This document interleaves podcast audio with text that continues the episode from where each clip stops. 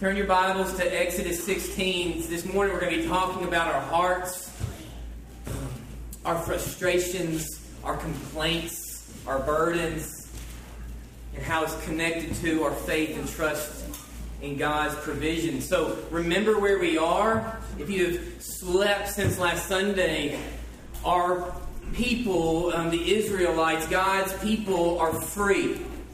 And so now there's no Pharaoh, but they're dealing with themselves. And so they are not in Egypt right now in the chapters that we're in. This is such an awesome, beautiful picture of just life. If you are one of those people who like to reflect and kind of see what's going on in your own life and in the world, you can just see so much of it in Exodus. I was talking to my brother Brent just this weekend. I was like, man, this, this is a book on like leadership and family and faith and, and all of those things. Like everything stands out to me in just the daily walk of being a believer. And Exodus 16 is exactly that. And so what we see is we have no more enemy. There is no more chains. Pharaoh is gone. These people are free. But now the enemies themselves. Hang on that. They're not dealing with like a man and a whip. They are dealing with just them. It is themselves that they battle. And man, I think that is fascinating to our human condition. So look at Exodus 16. We're going to read the first 16 verses. And so we're not going to jump to any other verses um, in, in, the Bible. We're going to John at the very end. So just kind of camp out, have your Bibles open. I want you to see God's Word. It says they journeyed from Elim, and all the congregation of the children of Israel came to the wilderness of Sin, which is between Elim and Sinai. And on the fifteenth day of the second month after they departed from the land of Egypt, they did this. Then on the whole congregation of the children of Israel, highlighted, highlight two, then the whole congregation of the children of Israel complained against Moses and Aaron in the wilderness. And so, what was the message last week, church? Do you remember it? Were you here? How does man go from complaining and screaming to singing? Like, how is that possible? And what we say with a fixation, a fixation on salvation, is that possible? And but what happens? We've moved past freedom. We've moved past Pharaoh. We moved past the Passover. We've moved past the seas being split. And what happens to man? They go right back to complaining, right? It's like clockwork. And the children of Israel said to them, Oh, that we had died by the hand of the Lord in the land of Egypt, when we sat by the pots of meat and when we ate bread to the full. For you have brought us, this is what they say to Moses, for you have brought us out into the wilderness to kill this whole assembly with hunger. Ungrateful people, right? You see this? Last week they were all up in arms and just singing, God is good, Moses has helped us, and now they're like, You brought us out here to die. Verse 4 Then the Lord said to Moses, Behold, I will rain bread from heaven for you, and the people shall go out and gather a certain quota every day. Highlight this, please, church, that I may test them. It's important. I will rain bread. I will rain down my provisions. Why? Because I love these people, but why? That I may test them, whether they will walk in my law or not. And it shall be on the sixth day that they shall be prepared, in which I bring in. And they shall be twice as much as they gather daily on that day. Then Moses and Aaron said to all the children of Israel, At evening you shall know that the Lord has brought you out of this land of Egypt. And in the morning you shall see the glory of the Lord, for he hears your complaints against the Lord. But what are we? This is what Moses said. But what are we that you complain against us for? Also, Moses said, This shall be seen when the Lord gives you meat to eat in the evening, and the morning bread to be full, for the Lord hears your complaints. He cares, church, which you make against him. But once again, what does Moses and Aaron say? And but what are we? Your complaints are not against us, but they're against the Lord. Then Moses spoke to Aaron, Say to all the congregation of the children of Israel, Come near before the Lord, for he has heard you and your complaints. Now it came to pass as Aaron spoke to the whole congregation of the children of Israel that they looked towards the wilderness, and behold, the glory of the Lord appeared in the cloud. And the Lord spoke to Moses, saying, I have heard the complaints of the children of Israel. Speak to them, saying this. At twilight, at twilight you shall eat meat, and in the morning you shall be filled with bread, and you shall know that I am the Lord your God. So for God's people, what does the Lord say? What does Moses tell them through Aaron? He said, Man, when you see salvation, when you see miracles, when you see provisions, I will get the glory because you will know that I am good, that I hear, that I care, that I provide. And when I bless, you will know, right? That's the whole book of Exodus for God's glory. That is the whole book of Exodus for God's glory. Verse 13, a few more verses, church. So it was that the quails came at evening and covered the camp, and in the morning the dew lay all over the ground. And when the layer of dew drift lifted, there on the surface of the wilderness was a small round substance, as fine as frost on the ground. So when the children of Israel saw it, they said to one another, What is this? For they did not know what it was. And Moses said to them, This is the bread which the Lord has given you to eat. Hang with me. They said, What is that on the ground? He says, That is the bread in which the Lord has given you to eat. This is the thing in which the Lord has commanded. Let every man gather it according to each one's need. One omer for each person, according to the number of people. Let every man take for those who are in his tent. That's God's word in the first 16 verses in chapter 16. So we see this song and dance in the book of Exodus as the people drift from the miracles of God, they act more worldly and lost. That even though they are free, they act like they are slaves the further they drift of God's provisions. And we see in the book of Exodus, God continues to bless. And so, do you remember early on in the story in Exodus when Moses, like chapters 4 and 5, when Moses was complaining and debating and arguing and dragging his feet when God told him to go? Do you remember that?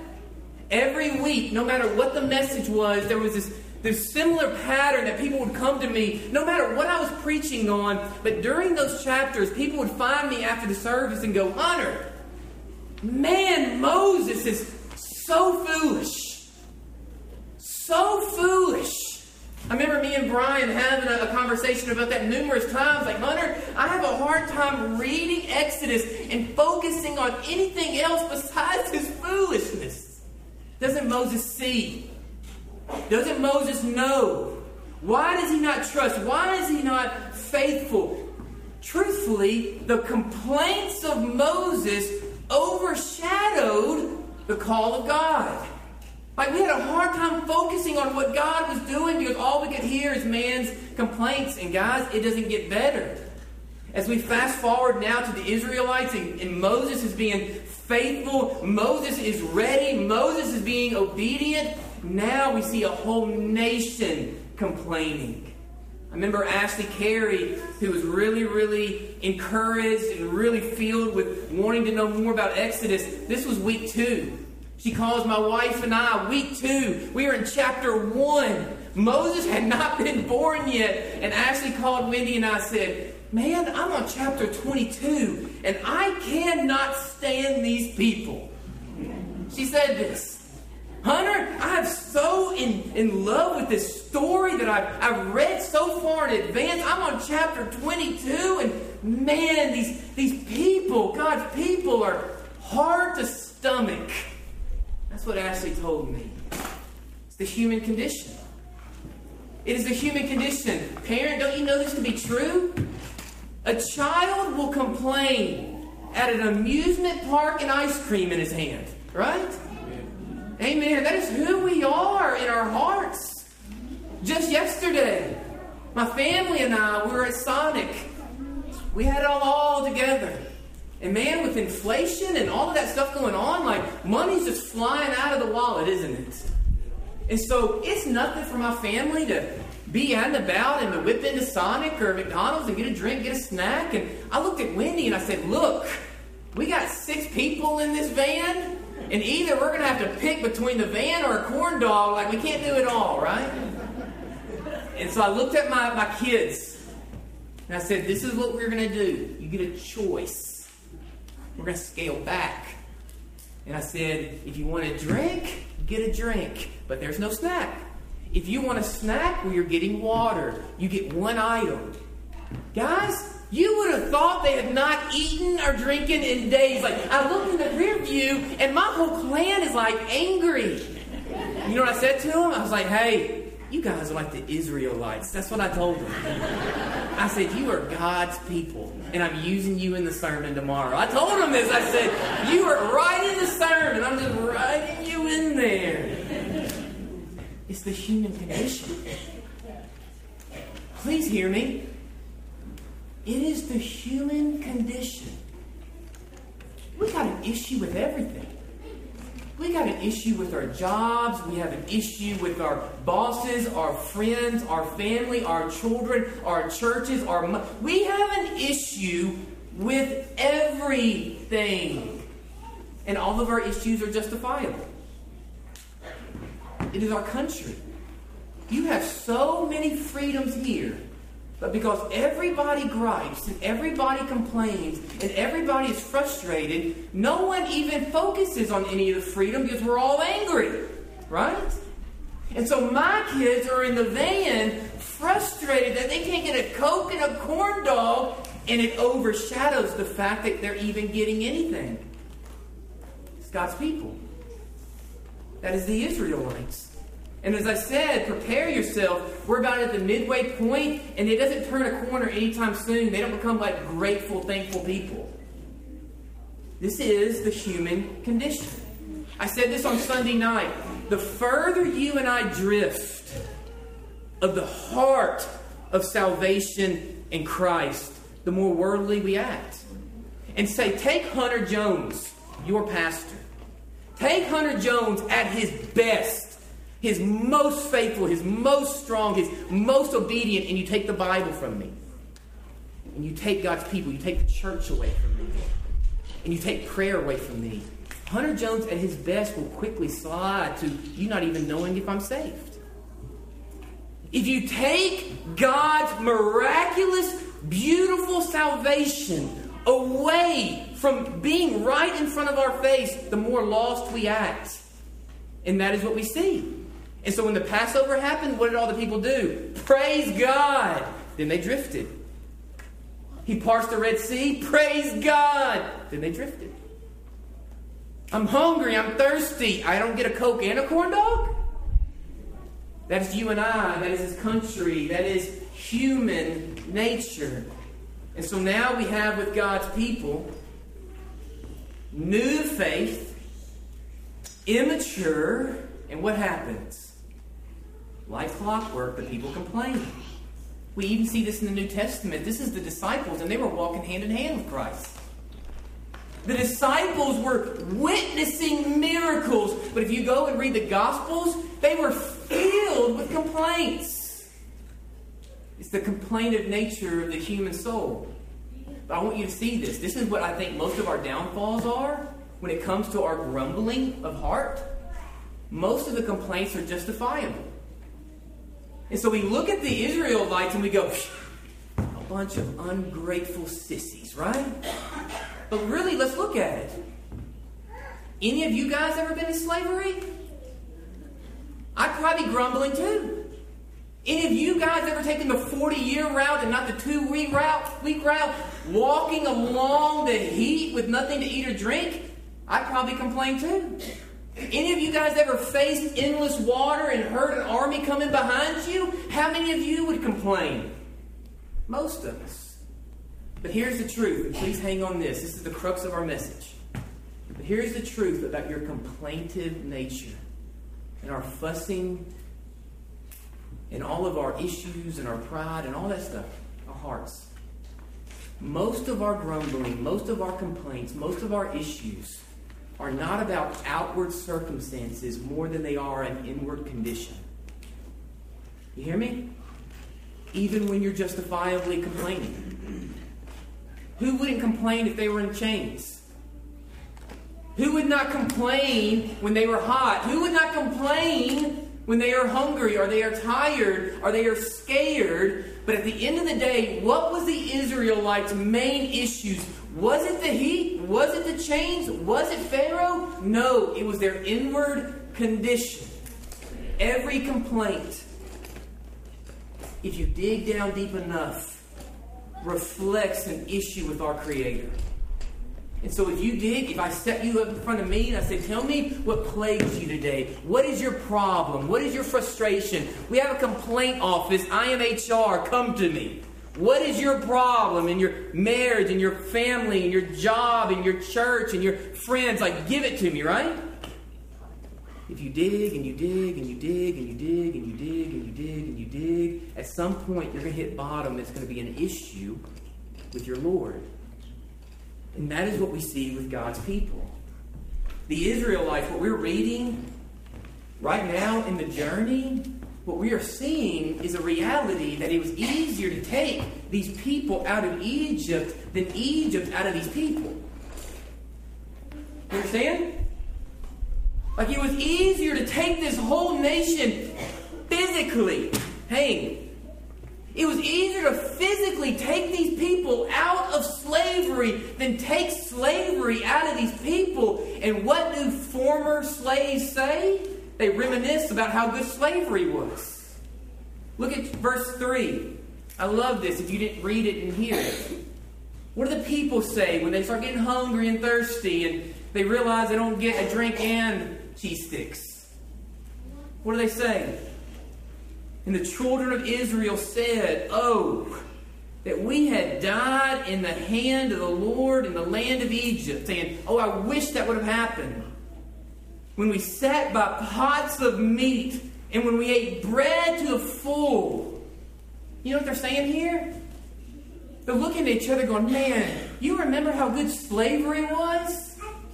That's what they're saying to each other. Like we're out here free. We have witnessed miraculous signs by God. God has told us that He has us to be faithful. We have seen so much, but now my, my stomach's growling a little and it's kind of hot. Man, you remember how great it was in Egypt? That's what they're saying to one another. If you look at the story, guys, it seems to be their go to every time. Think about you. Think about you. Every time it gets rough, for God's people, they always say this. This is where we see chapters and chapters and chapters. They get tired, they get scared, they get hungry, they get frustrated, they get concerned, they get confused, they get worried. And what do they say? Man, slavery is looking pretty good about right now, right? And so, this is what I encourage you to do in your own heart start digging. So, you dig in God's people's complaints, and what do you find? I'm scared. I'm thirsty. I'm hungry. I'm fearful. I'm tired. And then you hit something. What is it? I don't trust God. I'm hungry. I'm thirsty. I'm fearful. I'm worried. I'm frustrated. I don't trust God. A complaintive spirit, burdened with all of even your potential justified issues in all aspects of your life, if you dig down deep enough, indicates a problem with your relationship with God. Our worry, our stress, our complaints are not against others or circumstances outwardly. They're an issue with your Lord and Creator in all aspects. This is what Moses says. I told you to highlight. Look at verses 7 and 8. 7 and 8, it says, And in the morning you shall see the glory of the Lord, for he hears your complaints against him, right? But what does Moses say? But what are we that you complain against us? You see that? It continues. Also, Moses said, This shall be seen when the Lord gives you meat to eat in the evening, and in the morning bread to be full of. For the Lord hears your complaints in which you make against him. Once again, but what are we? Your complaints are not against us, but they're against the Lord. So many of you believe that your husband is the issue, and your work is the issue, and the church is the issue, and your money is the issue, that health is your issue, this country is the issue. But if you start digging, you start digging in all of your worry and anxiety and frustration and complaints, you're going to hit a space to where, God, I don't know if you're enough. I don't know if you are right. I don't know if you are there. I don't know if you hear. I don't know if you provide. So we sit here this morning overwhelmed, frustrated, offended, wound up, opinionated, and angry. And all of that, if you dig deep enough, is all pointed towards God. I remember about two years ago being really overwhelmed and stressed, anxiety burdened could not sleep over an issue in my life. And I remember getting to a point where it was physically like hurting me. My mind, I couldn't, I couldn't sleep at night, and all of this worry and stress and fear, all these complaints in, in my life, right? And I remember sitting down with somebody at its peak and them going, Hunter, you know what your issue is? Your issue, when you dig down deep enough, is you don't think God is good. I was like, are you listening to me? Like I'm scared. Like I'm scared physically, going through some things. This is not about God. He goes, it's 100% about God. Because the reason you can't sleep is not about you physically fearing whatever's going on in your life, it is your worry that God's not going to provide. It's a worry and stress and anxiety that God is not good, that God does not hear you, that God is not going to bless and walk with you. You say that your complaint is this, but you dig down deep enough, the reason that Hunter can't sleep is I don't trust that God is going to take care of this. Why? Because I don't trust He's good. I don't trust He hears. I don't trust He cares. Same thing in your life. Your loneliness, your worry, your stress, your fear is all directed towards the Lord, not others or circumstances but in God's great patience. And hear this. In God's great patience, we see his character and the difference between man and the Lord. How would you deal with these people? I kept thinking about that. I was thinking about, you know, kids, and I was thinking about life and leadership and the world. You ever have people around you that complain all the time? And fuss all the time, and you think, man, there's no pleasing you. Like you don't see it. You always have an issue. 24 7. You complain about taxes if you won the lottery. You ever have those people around you? How would you deal with them? What if you were the Lord, right? You had already parted the seas, you had taken them out of slavery, you have provided meat and bread. You've done everything. You created them. And now your people were complaining about corn dogs. How would you deal with them? But we see the difference between God and man and that God's great patience. Look at verses 4. It says, The Lord said to Moses, instead of anger, instead of frustration, instead of the Lord going, You know what? You ungrateful people, I'm done with you. I'm done with you, right? Our human nature. What does the Lord say? The Lord said to Moses, Behold, I will rain bread from heaven for you. How does that even make sense? Would you say such a thing? He says, I heard your complaints, and not only did I hear your complaints, I, I care about them. Behold, I will rain bread from heaven for you, and the people should go out and gather what they need every day, that I may test them. I told you to highlight them. That I may test them whether they will walk in my law or not. The psalmist says in Psalm 78 that God rained meat on them like dust. I like that. That the Lord rained meat on them like dust, winged bird like the sands of the sea. God never abandoned. God never gave up with. God never swept his feet up. He heard their complaints. He cared about them. And he provided each day what was exactly needed. But this is what I want you to see. This is a lot of what we're talking about this. Not only does God provide, but He is doing something in His provisions. This is something that we all need to see in our personal lives in faith, our journey in the desert. In God's provisions, He was testing them and He was growing them. God is always achieving more than can be seen. And so God was not just giving these hungry people food, He was doing something greater that the people probably didn't even fully realize. So I think about my life, I think about yours. And when you pray, and God answers, and God provides, and you go through struggles and you go through highs and you go through lows and you see God in it, God is doing multiple things in your life in the midst of it. Everything.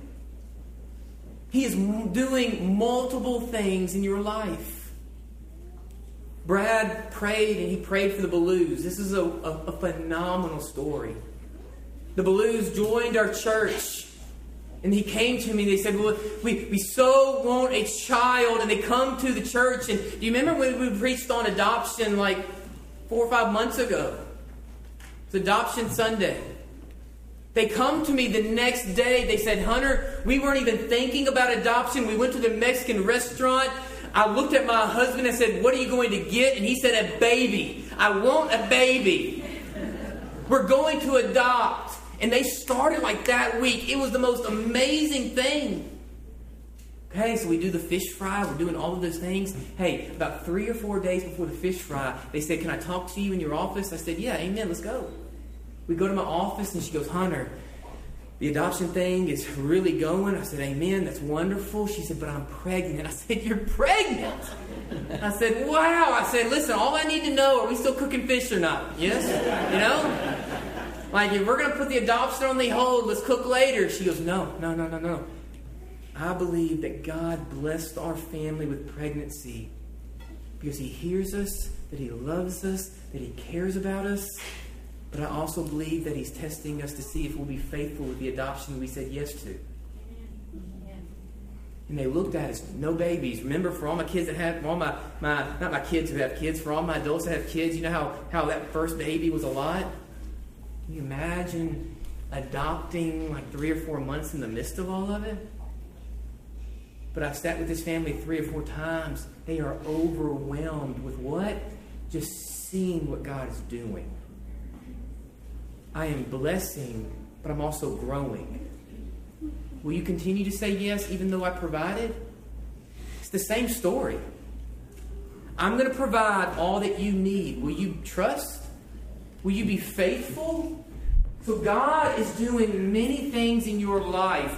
You and I often see one, but God is doing multiple things. Exodus 16 through 30, continuing the story. It says, And this is the thing in which the Lord commanded. Let every man gather it according to each one's need, one omer for each person, according to the number of people. Let every man take for those who are in his tent. Then the children of Israel did so and gathered, some more, some less. So when they measured it by omers, he who gathered much had nothing left over, and he who gathered little had no lack. Every man had gathered according to each one's need.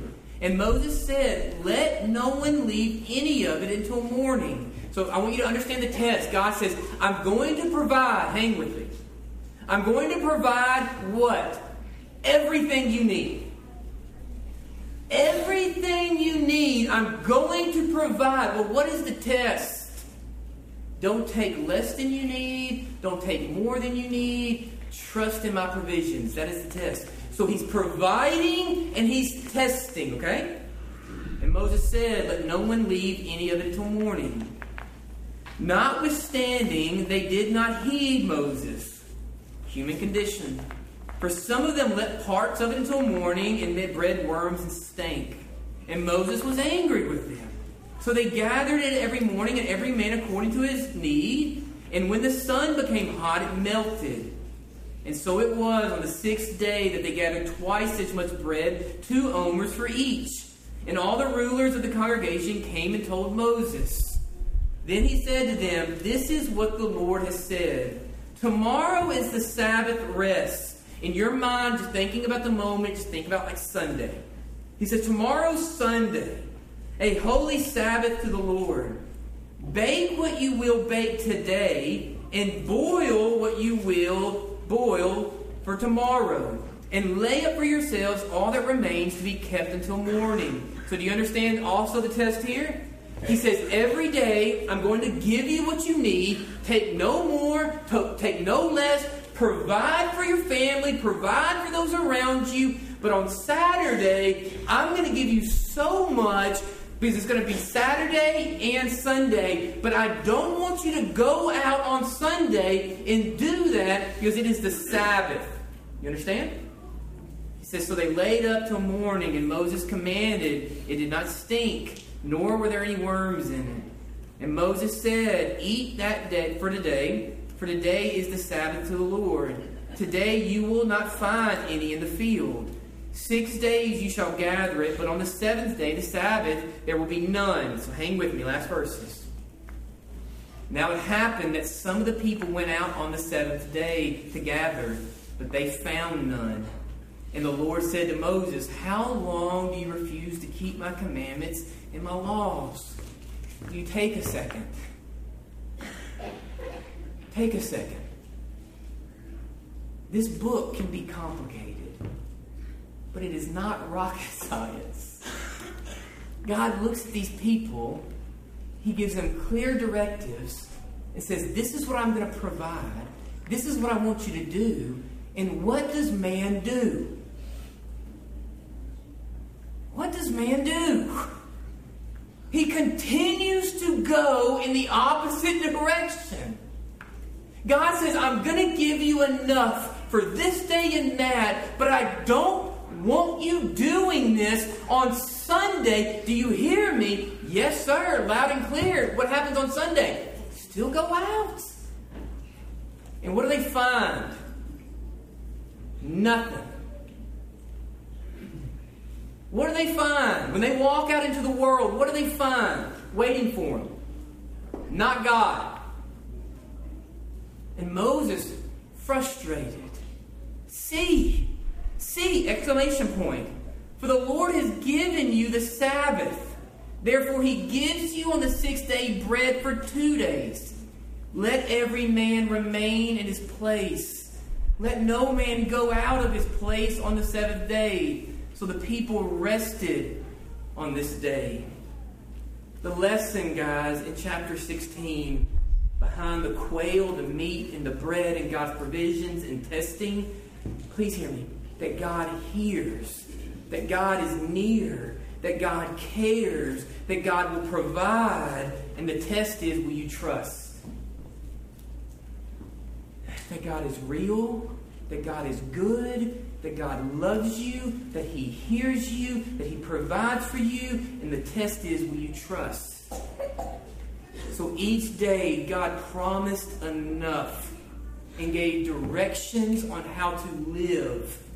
Go out and gather up all that you needed, in which I provided, and trust. And trust. So if you're a note taker, the provisions that we see in chapter 16, God was physically meeting a need and spiritually giving a test. Man, I love that thought. Man, when I, when I thought about that, I really started thinking about my life and my journey. God was physically meeting a need and spiritually giving a test. I am going to bless you financially. Will you give? I am going to bless you. I'm going to meet that physical need. Will you give? Or will you go buy a car you don't need to buy? A house you don't need to live in? A trip you don't need to go back to? I'm going to gift you the Holy Spirit to be faithful to the ends of the world. I'm going to give you supernatural power. Will you bless others with it? Will you trust as you pour out that God will always pour in? That is the test. Brendan and I also talked about this, in which I had never really grabbed onto, but you know the Lord's Prayer? That we were cited when we were like five or six years old by memory? What does it say? Give us today our daily what? That comes from Exodus 16. Like, I read this and said that a bazillion times. It wasn't until this week till I fully understood what Jesus was saying, pray for. He goes, pray that God meets your provisions every single day, and you trust that He will do so. God frees, God listens, God cares, God provides. Will you trust? Hear me. God frees, He saves. God frees, He cares, He listens, He provides. Will you trust? Jesus Christ, fast forward to the New Testament, knew this to be true as well. That everything in our lives and the disciples' lives and the people that he was ministering to was way more about the spiritual condition than the physical circumstances. You hear me? It was not about hunger or thirst or like worry or armies or water or slavery. It was the spiritual condition which was really at play. It's not about your circumstances. It's not about your job. It's not about your marriage. It's not about your kids, your financial situation, your stress and frustration. It's not about your complaints. It's all about our spiritual condition in which Christ is trying to grow in you. And so we see in Matthew 4, we talked about this when, when my brother Wes here was baptized, when the Lord was in the wilderness with the enemy battling him, the enemy goes after what? The physical issues of Jesus, his hunger and his thirst. And, and what does Christ meet him with? His spiritual strength. He said, Man, like, like aren't you hungry? Aren't you thirsty? And there was no physical complaint because Christ sets the example of the spiritual readiness. And what does Jesus say? But man shall not live by bread alone, but by every word that comes from the mouth of God. The God of the Old Testament is the Christ of the New. And this is the same call throughout Scripture, all the way to the day God cares, God hears, God provides, God saves. Will man trust? Will man trust? I told you I just wanted you to flip one space, but I need you to do it. Go to John 6. I want you to see it, please. We can slow it down. Kids, open a Bible. I want you to go to John 6. I want everybody in this church if you can't read, stare at the words. Go to John 6. This is fascinating, guys. I told you like week one or two that Exodus is so used all throughout Scripture, Old and New Testament. The Lord, the disciples, even past in the Old eh, eh, Testament, people reference what God was doing in the Exodus. This is fascinating from the mouth of Jesus. Look at John 6, verses 25 down. The story is when they found him on the other side of the sea, they said to him, Rabbi, when did you come here? So Jesus answered them and said, Most assuredly I say to you, you seek me not because you saw the signs that I did, but because you ate the loaves that were filled, right? So he said, You're seeking me because of the physical, not because of the spiritual. Do not labor for the food which perishes, but for the food which endures to everlasting life, which the Son of Man will give you because God the Father has set his seal on him. Then they said to him, What shall we do that we may work the works of God? And Jesus answered and said to them, This is the work of the Lord, that you believe in him who he sent. Trust. He's going to care, he's going to hear, he's going to provide. What should I do? Trust. Put your faith in him. It says, Therefore, they said to him, What sign will you perform then? You see that? You know what the people say? It's not good enough. Like, well, what Pharaoh are you going to kill? How are you going to walk on water? What seas are you going to part? He said, What are you going to show me that you are who you say that you are? What work will you do? Our fathers ate the manna in the desert. As it is written, He gave them bread from heaven to eat. Okay, referencing Exodus. Then Jesus said to them, I love it. Most assuredly I say to you, Moses did not give you the bread from heaven, but my Father gives you the true bread from heaven. What is he talking about? From the bread of God is he who comes down from heaven and gives life to the world. Then they said to him, Lord, give us this bread always. It's like the woman at the well. I'd love some of that water. Where do I get that water, right? And Jesus said to them, I am the bread of life. Can you highlight that? I am the bread of life. He who comes to me shall never hunger, and he who believes in me shall never thirst. But I said to you that you have seen me, and yet you don't believe, you don't trust. And all that the Father gives me will come to me, and the one who comes to me I will by no means cast out. Last verse. For I have come down from heaven not to do my own will, but the will of him who sent me. In Exodus, God provided daily bread rained down from heaven, and it was a call to trust.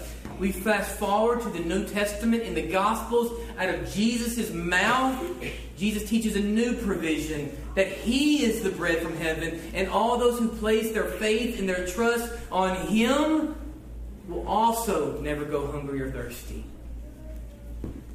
I've said it a million times.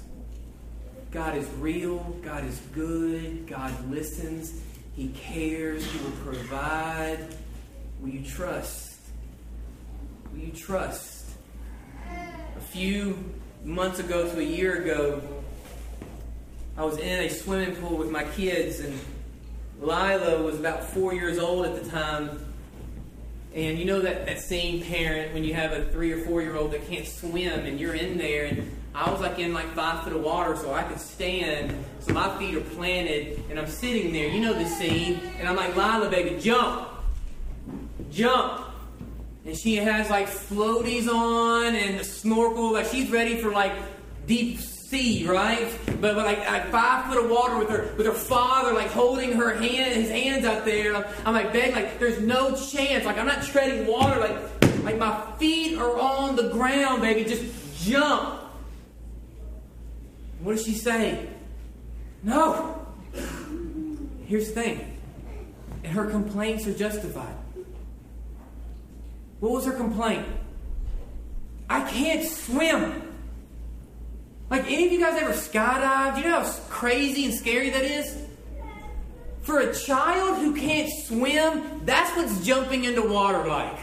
Like if I if you don't catch me, I'm sinking, man. Like like this is not going to be good for me. What is my worry? What is my concern? Dad, I can't swim. It's justifiable. What was her complaint? I've never done this. I've never jumped before. I don't know what it's like to jump. What is her complaint? The water is deep. And so we dig I can't swim. I've never done this. The water's deep. And then we hit something. And you know what we hit? I don't believe that my father's going to catch me. My daughter's issue was not the water. My daughter's issue was not her ability to swim or not swim. My daughter's issue was not being scared of drowning. My daughter's issue was she did not fully believe that her father was going to catch her. Life Life is not about outward circumstances in which you might even have justifiable complaints and worries and concerns about. Is about an inward condition that God is growing you to trust in His provisions? It's about jumping. It's about jumping. You know the greatest thing when my, when my daughter finally jumped, you know the greatest part of it? It wasn't when she hit the water, it was midair. It was midair. That's what God calls you to. He doesn't call you to the water, He calls you to midair. Because when you hit the water, He has it. He is calling you. I am here. My feet are planted. There's zero chance I don't catch you. Jump. Place your faith and your trust in the provisions that I have promised you. That is life. That is life. I am real. I am good.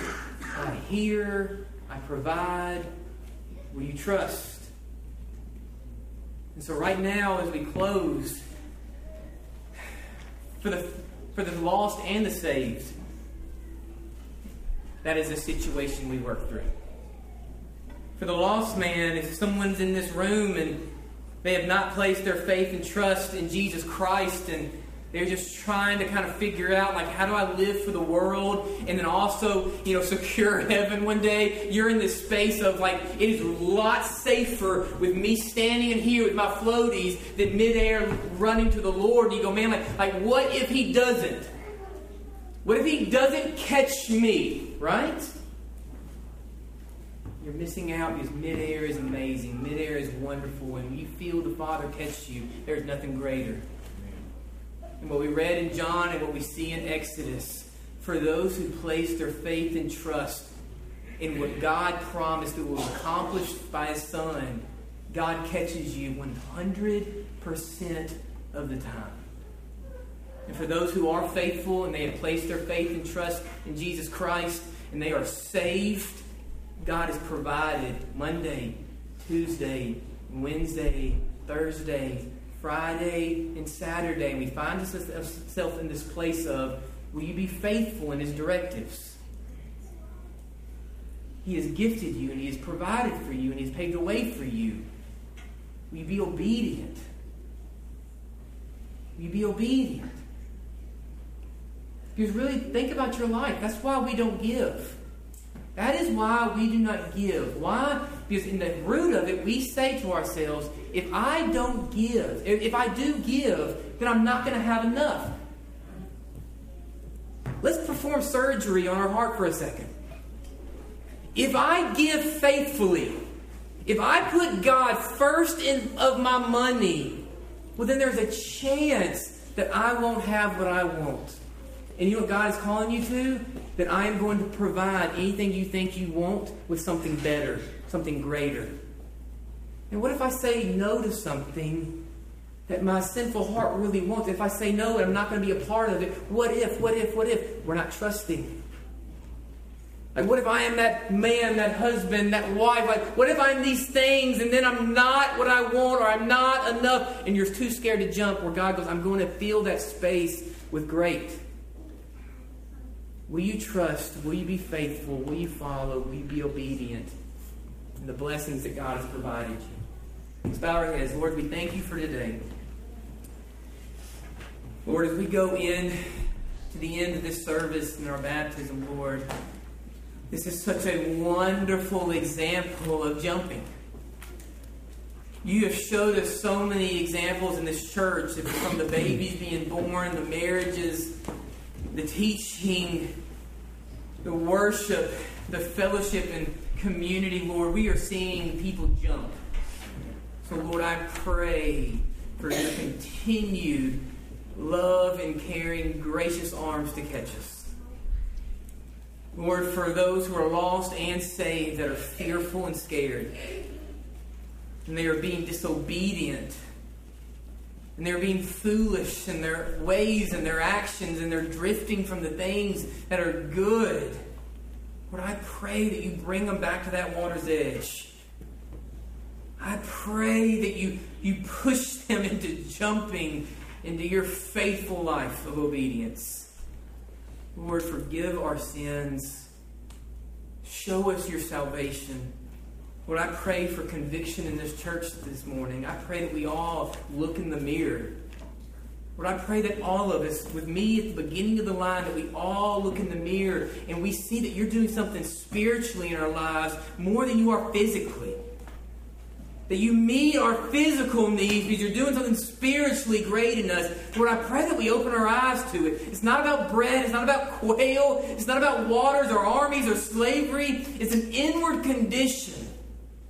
Lord, I thank you for your Son. And I thank you for the salvation that he accomplished, for the atonement of our sins, Lord. I thank you for Jesus. In your precious and your holy name, the church says in harmony, Amen.